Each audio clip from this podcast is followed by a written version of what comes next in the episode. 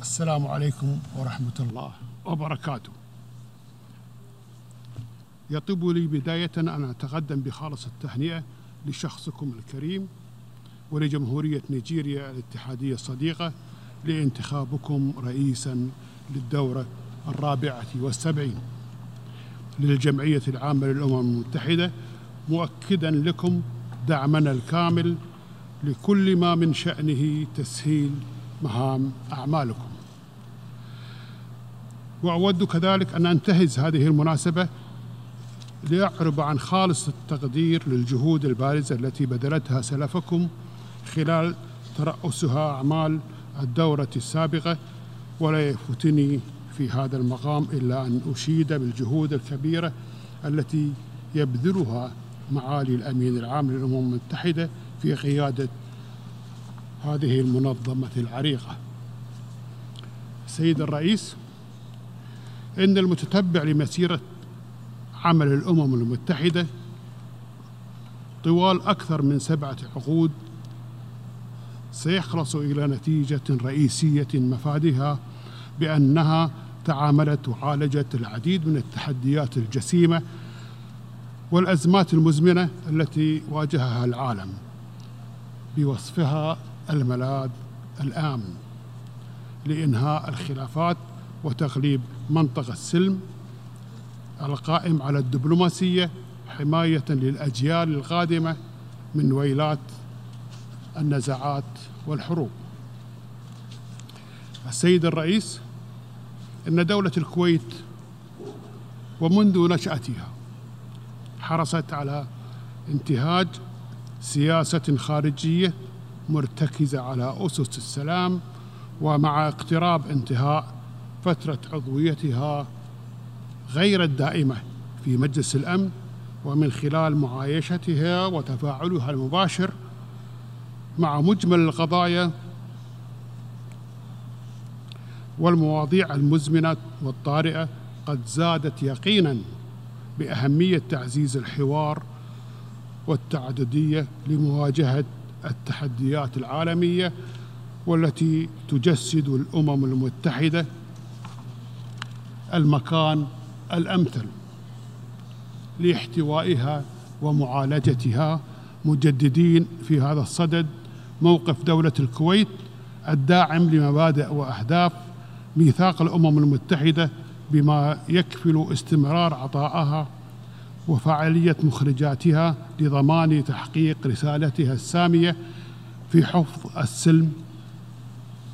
والأمن الدوليين. السيد الرئيس،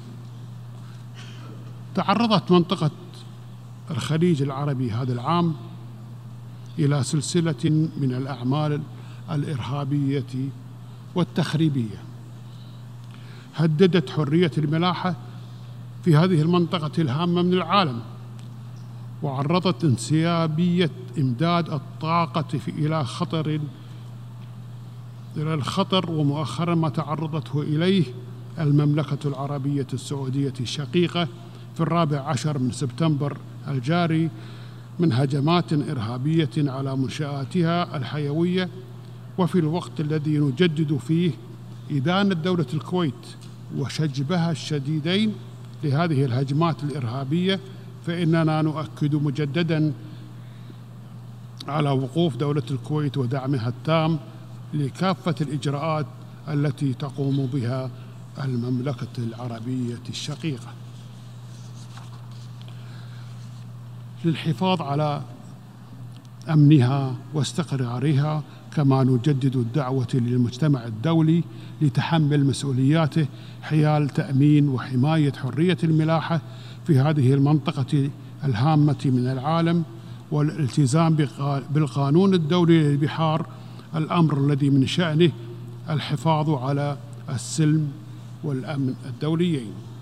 السيد الرئيس، تحتل القضية الفلسطينية مكانة مركزية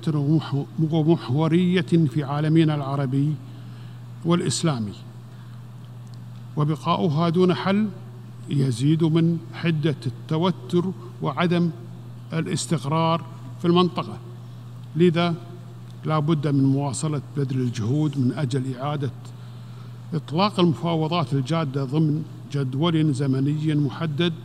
للوصول إلى السلام العادل والشامل القائم على مبدأ حل الدولتين وفق مرجعيات العلمية السلمية وقرارات الشرعية الدولية ومبادرات السلام العربية لعام 2002 وإنهاء الاحتلال الإسرائيلي وقيام الدولة الفلسطينية المستقلة وعاصمتها القدس الشرقية على حدود ما قبل 4 يونيو 1967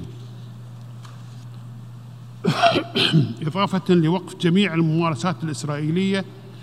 في المساس والمقدسات الدينية وكذلك الحد من أنشطتها الاستيطانية على الأراضي الفلسطينية المحتلة، مشددين في ذات الوقت بأن أي تسويات أو صفقات أو حلول أحادية الجانب تخرج عن إطار هذه المرجعيات من شأنها إطالة القضية الفلسطينية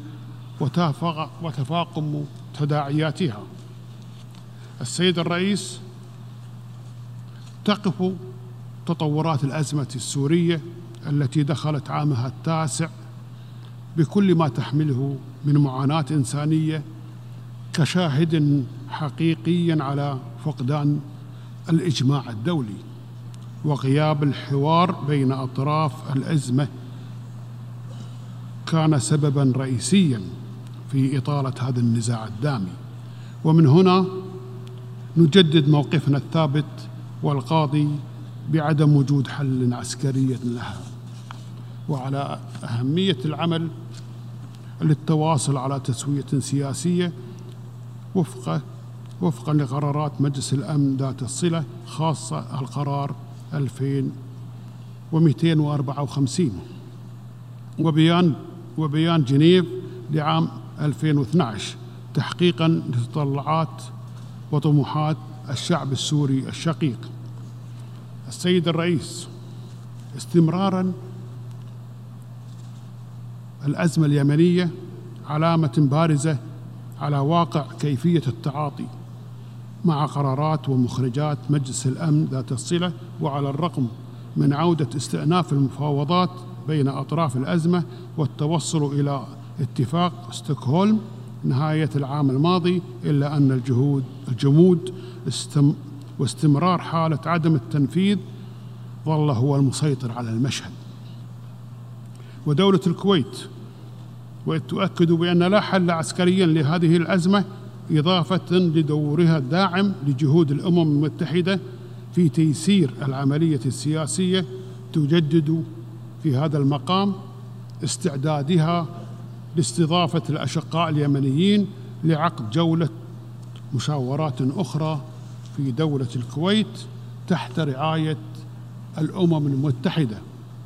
وذلك من أجل التوصل لاتفاق سياسي شامل نهائي مبني على المرجعيات الثلاث، وهي المبادرة الخليجية وآليتها التنفيذية ومخرجات مؤتمر الحوار الوطني وقرارات مجلس الأمن ذات الصلة، خاصة القرار 2216 لإنهاء هذه الأزمة وبما يحافظ على أمن واستقرار اليمن ووحدة أراضيه. السيد الرئيس، ومن المنطلقات المبدئية المتصلة بترسيخ قواعد حسن الجوار والواردة في ميثاق الأمم المتحدة، فإننا نجدد الدعوة للجمهورية الإسلامية الإيرانية إلى اتخاذ تدابير جادة لبناء الثقة للبدء في حوار مبني على احترام سيادة الدول وعدم التدخل في شؤونها الداخلية وتخفيف حدة التوتر في الخليج والحفاظ على سلامة الملاحة البحرية، وبما يساهم في إرساء علاقات قائمة على التعاون والاحترام المتبادل، وبما يعكس التطلعات المستقبلية لجميع دول المنطقة في حياة يسودها الأمن والاستقرار، وبما يحقق الرخاء والتنمية لشعوبها. السيد الرئيس، لا شك بأن تنامي ظاهرة الإرهاب والتطرف العنيف تعد أحد أبرز وأخطر التحديات التي تضرب النظام العالمي في الصميم، حيث عانت منطقة الشرق الأوسط بشكل خاص من العمليات التخريبية للتنظيمات الإرهابية، وعلى رأسها تنظيم داعش الإرهابي الذي اتخذ الإسلام ستاراً لنواياه المدمرة، مما كان سبباً مباشراً يدعو لأهمية تكثيف الجهود لمحاربة هذا الخطر الحقيقي بجميع أشكاله وصوره، والعمل على تجفيف منابعه والقضاء على مصادر تمويله، والعمل على تفعيل الاتفاقيات الدولية والإقليمية المعنية بمكافحة الإرهاب. وفي ظل ما تشهده عدة دول في منطقتنا من تفاقم هذا الخطر المدمر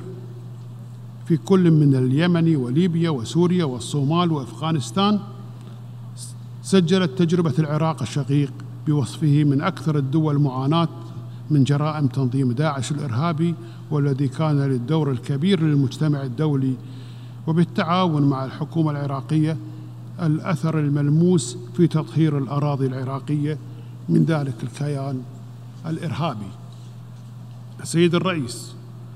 وبعد مرور 4 أعوام من اعتماد جدول أعمال أهداف التنمية المستدامة 2030، والذي شكل أحد أبرز محطات الإنجازات الهامة للأمم المتحدة، والتي جاءت كجهد مكمل لما تحقق من الأهداف الإنمائية الألفية، وبصورة كان معها الإنسان هو المحور الأساسي لسياقة ركائزها ورسم نتائجها المنشودة. وفي إطار تحمل دولة الكويت لمسؤولياتها الدولية في هذا الصدد، تقدمت بعرضها الوطني التطوعي الأول لعام 2019 حول تنفيذ أهداف التنمية المستدامة خلال المنتدى السياسي رفيع المستوى، والذي كان بمثابة تصميم القيادة السياسية في البلاد، وعلى رأسها توجيهات سيدي حضرة صاحب السمو الشيخ صباح الأحمد الجابر الصباح حفظه الله ورعاه في تعزيز الالتزام بالشراكة والتضامن الدولي في إطار السياسات التي تنتهجها الحكومة على المدى القصير والمتوسط والبعيد لتحقيق أعلى مكاسب التنمية المستدامة وربطها بشكل موضوعي مع رؤية الكويت 2035 وأهداف التنمية 2030. كما أننا في دولة الكويت نسعى جاهدين إلى تهيئة البيئة المناسبة